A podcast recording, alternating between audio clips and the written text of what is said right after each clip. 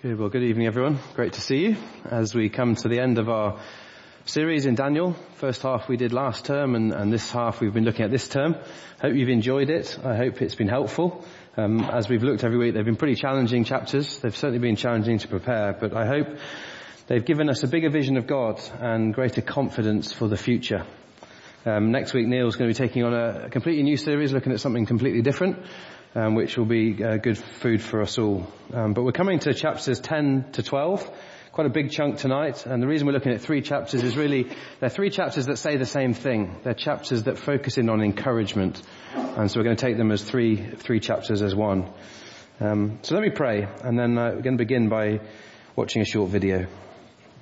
Heavenly Father, as we learnt in the first six chapters of the book of Daniel last term in the mornings, we saw time and time again that you were the sovereign Lord over Daniel's life. And that filled us with encouragement that you are the sovereign Lord of our lives. And in the recent weeks and the evenings as we've journeyed through chapter 7 and now to the end to chapter 12, we thank you that you're also the sovereign Lord of the future.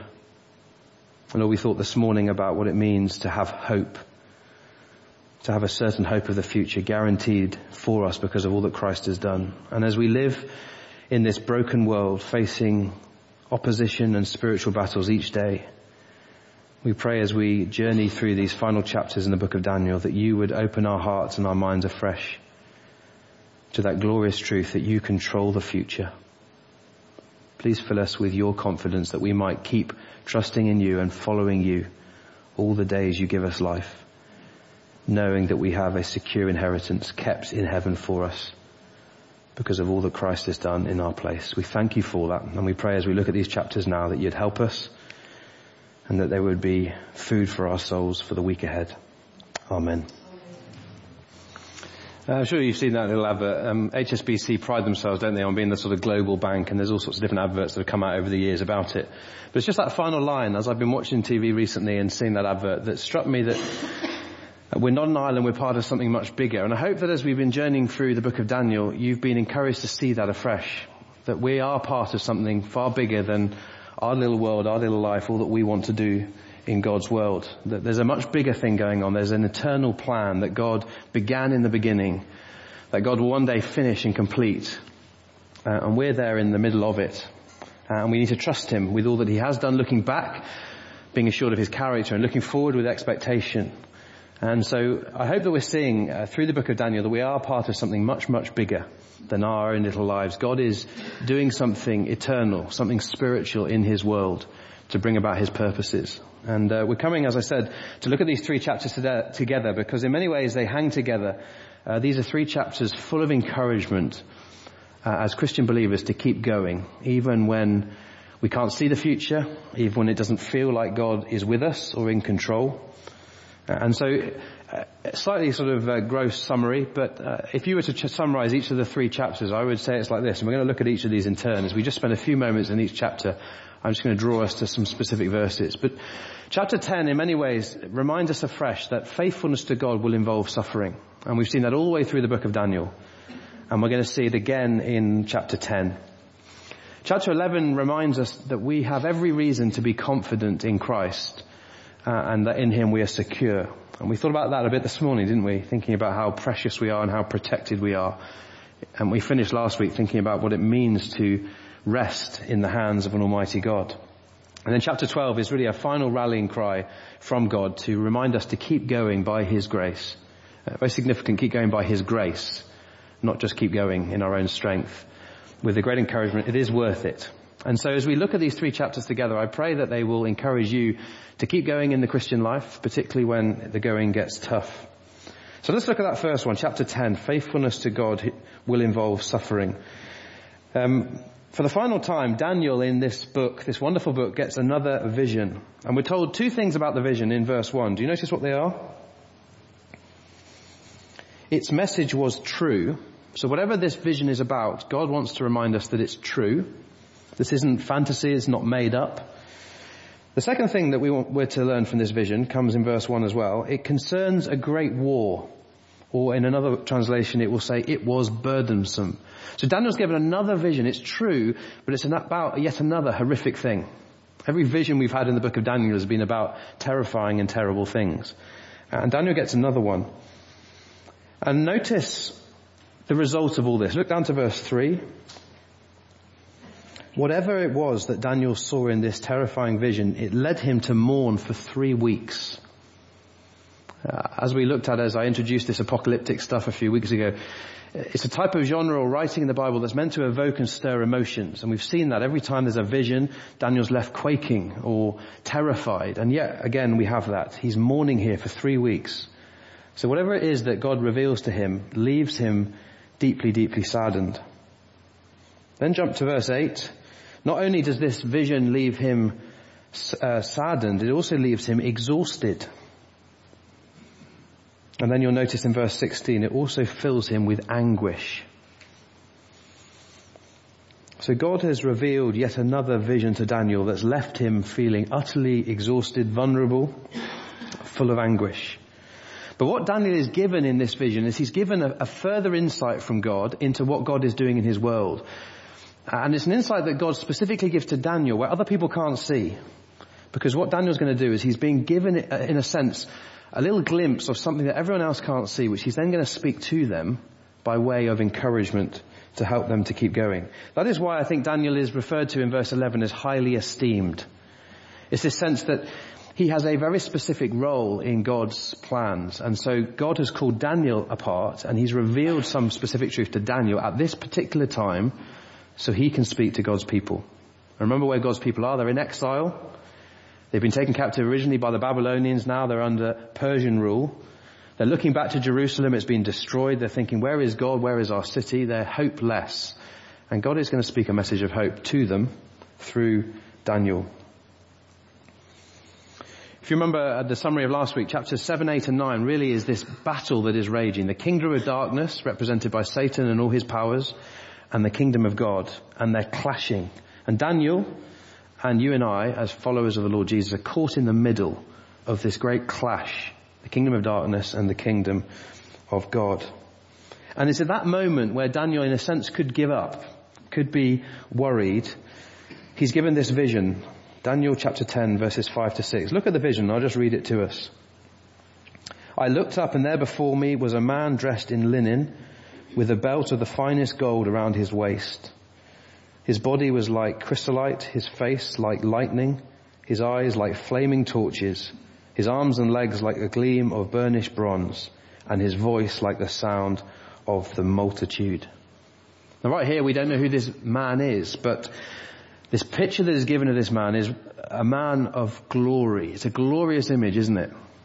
That moves and stirs Daniel as he's just heard this terrible vision that's frightened him, he's then given a picture of something bigger, more wonderful, far greater.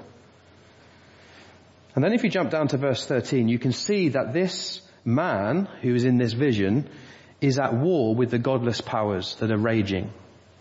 The godless powers that have left Daniel exhausted and terrified in his dream. I think the point of reading this chapter is to teach us the same thing we've looked at last week and it's repetitive because that's what Daniel is doing. God is speaking in a sense the same message in different ways to Daniel to really drive home the point. And this is this. When God enables us to see with his eyes, so he enables us to see what he sees, to see that the world's not just a physical place, but there's a deeply spiritual place where God is doing stuff in the spiritual realm that we can't see always. When he helps us to see that, and he helps us to see the desperate state of our world, and just how many people are opposed to him and his plans and purposes, it should overwhelm us. And doesn't it overwhelm Daniel? It's overwhelmed him many times through this book. He stops and he reflects on the state of his world and it just leaves him exhausted and feeling overwhelmed. Where's he meant to turn? How is he meant to respond? I think uh, in our culture, particularly in the part of the world that we live, it, it in a sense quite easy to be comfortable because we could just live our lives our own way and kind of just ignore the brokenness around us. But actually, if you scratch below the surface, even in a, a wealthy area like this, there's a lot of brokenness. Just this week, pastorally, within the church and, uh, and with associations with this church, there have been a number of really tricky pastoral things. But they're not just physical problems, they're deeply spiritual problems. And if we don't want to get our hands messy with messed up lives and people who are struggling, then life can be much easier. It can be comfortable. But as soon as we enter into the mess of other people's lives, or we start admitting the mess in our own lives and actually try to work through some of it that can be painful, it throws up all this stuff. And we see that life is not easy.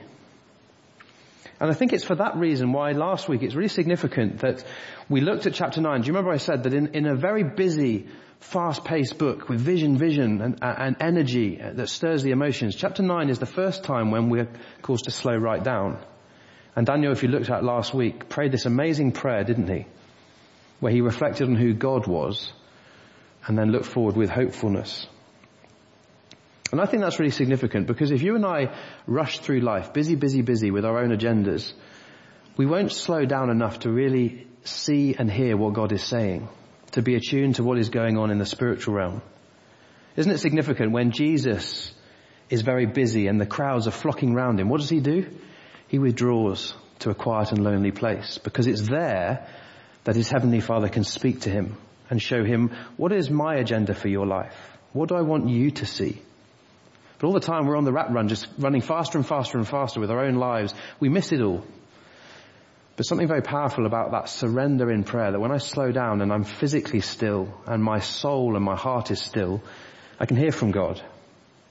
Who ever heard from God when we were rushing about? It's impossible. But if I carve out that time to be still before the Lord in prayer and with my Bible open, He'll speak to me in a powerful way. He'll speak to you in a powerful way. And it's in light of how he spoke to Daniel last week in that moment of solitude and quiet that he's able to encourage him. Remember what we looked at last week? Prayer at its heart is a recognition of who God is and a recognition of who we are. And sin is a failure to understand that because if I have too high a view of myself, too small a view of God, why would I pray? Because I can fix the world's problems. But as soon as I'm humbled and I recognize that I'm not Lord, but there is a Lord, then he drives me to my knees in prayer. And that's a good place to be. So I hope we're seeing through this particular chapter that the battle of the Christian life is costly and it's tough. And it costs God a lot, didn't it? It cost God everything. It cost him his only son who went to the cross ultimately to defeat death as we looked at this morning. So that death was smashed to pieces so that you and I, that great enemy that we cannot conquer, has been conquered to give us hope. And it'd be costly for us to follow Christ as well. If we're really going to deny ourselves, take up our cross and follow Him, wherever that may be, it can be tough. Being faithful to Christ, as this chapter tells us time and time again, can be costly. Now, do you remember this picture from Pilgrim's Progress? If you weren't here last week, I'll, I'll just remind everybody. On the right there, the, the, man who's looking very discouraged with the Bible in his hand is Christian, the central character in Pilgrim's Progress. In the background is this man interpreter Christian arrives at interpreter's house. An interpreter is trying to interpret, explain to Christian what's going on in his life. He's feeling exhausted and overwhelmed. And what Christian is looking at is that wall and the fireplace and the fire that's raging. And he sees in front of the fire this devil-like figure throwing buckets of water on the fire. And the fire in this little image represents the faith in a believer's heart.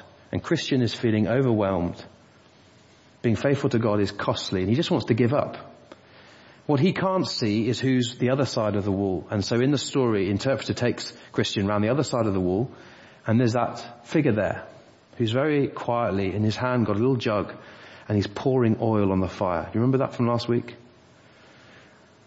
God is the one who sustains your faith and keeps you going. And when you feel like everything's stacked against you and you can't keep going, God is at work in the background, pouring the oil of His love and grace on your life to keep you going. If you take that little analogy from Pilgrim's Progress with Christian and interpreter, come back to chapter 10 because you see that same picture on view here. Look at Christian's experience as it were. It's the same as Daniel's experience in chapter 10 verse 17. What does Daniel say? My strength is gone and I can hardly breathe.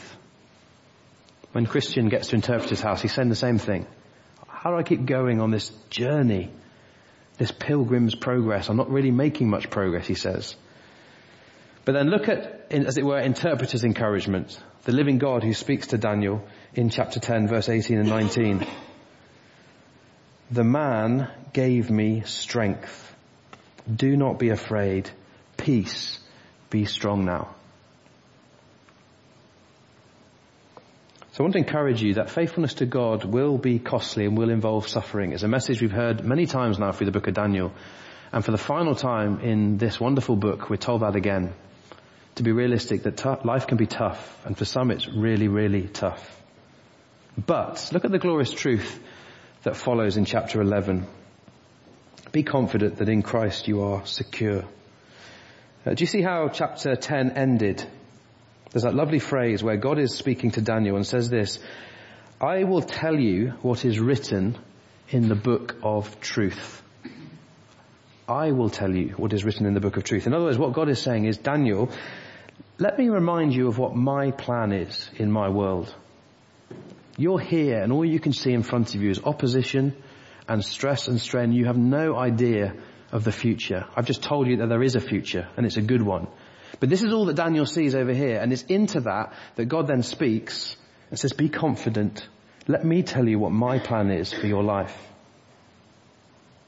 And then in chapter 11, what we see on view, which is really like chapters 7 and 8 in particular, is the rise and fall of different nations that are jostling for power and standing opposed to God.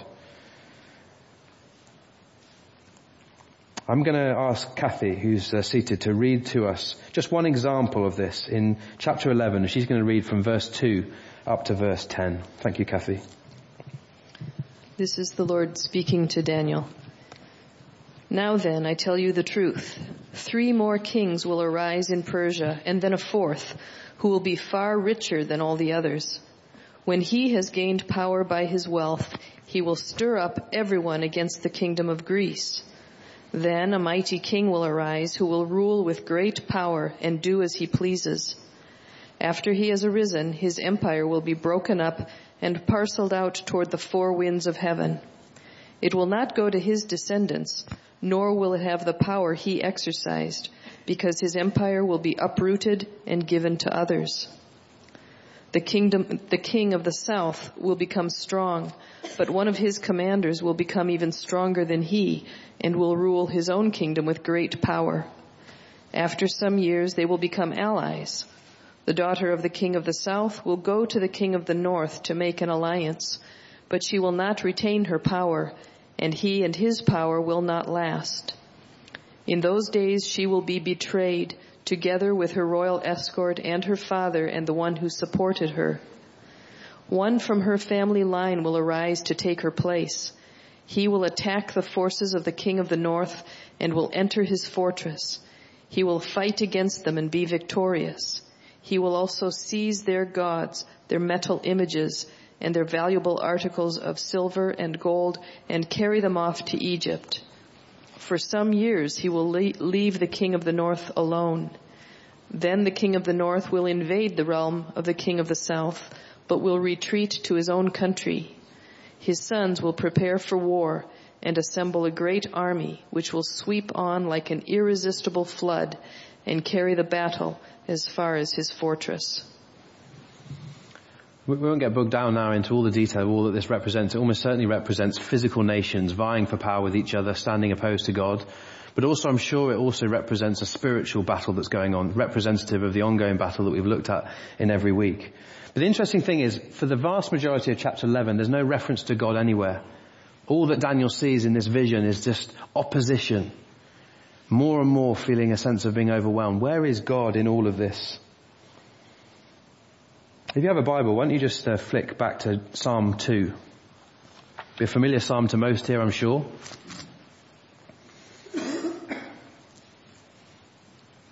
Just going to read the first half of Psalm 2.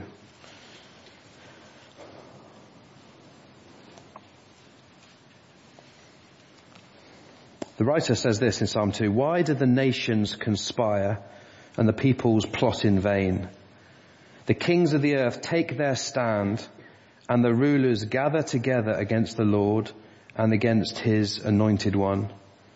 Let us throw their chains, they say, and throw off their fetters. So what's going on in Psalm 2 is, is a picture of the nations, the godless nations that are living in defiance of God. And they're just saying, we don't need to be controlled by God. We are Lord. He is not Lord and we stand in opposition against him. We don't want God to control us, con- constrain us in any way. But look at what the psalmist says as he looks out across a godless world, feeling overwhelmed by this opposition.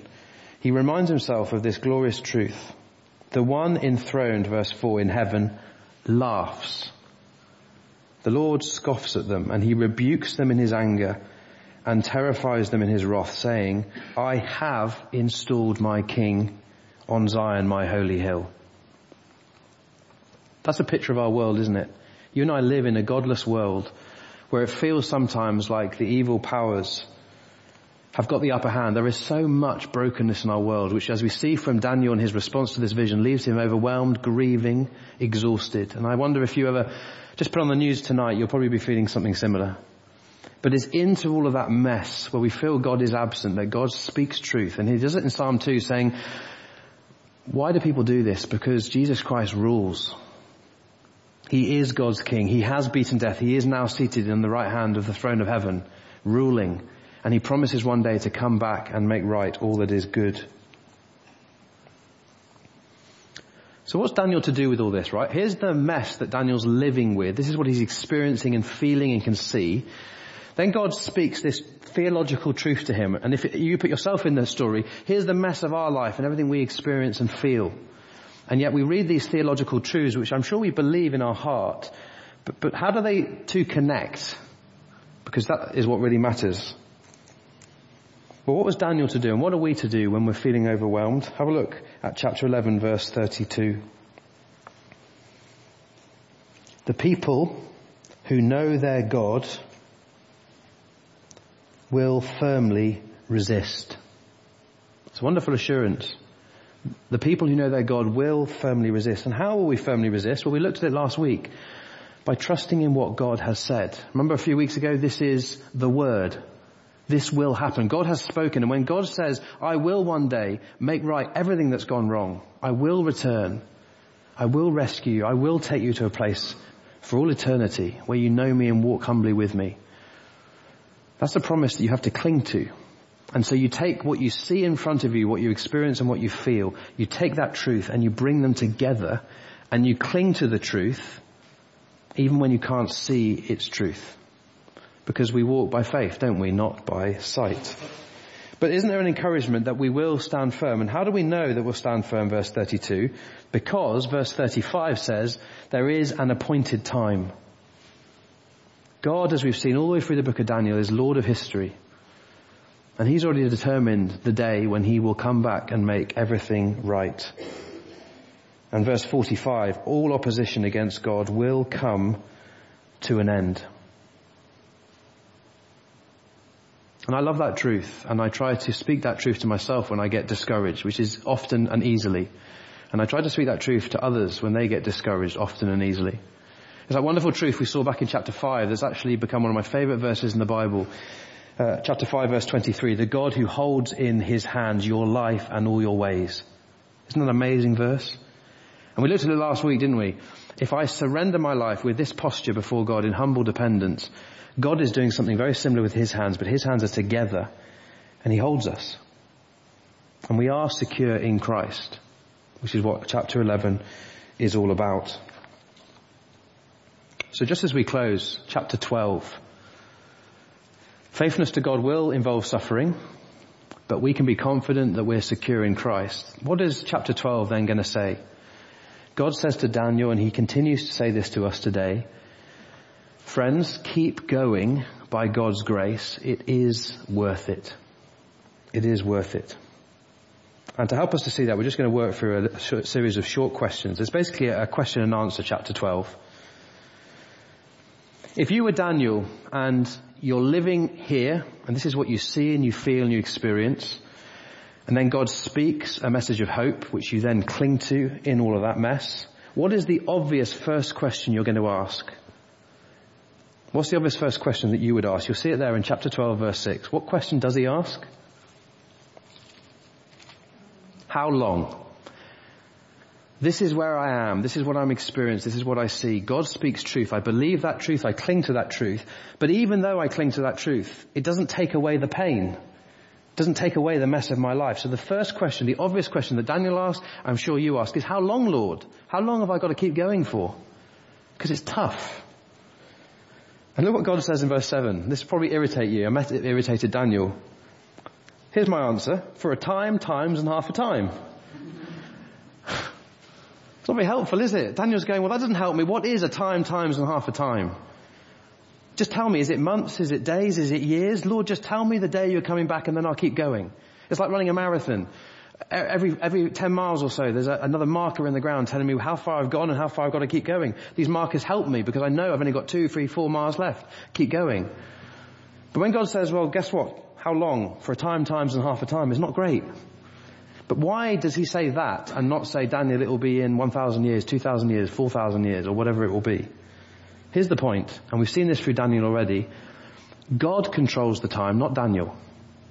Does God know what a time, times, and half a time is? Of course he does. He knows exactly what it is. But do you and I know what that time represents? No, we don't.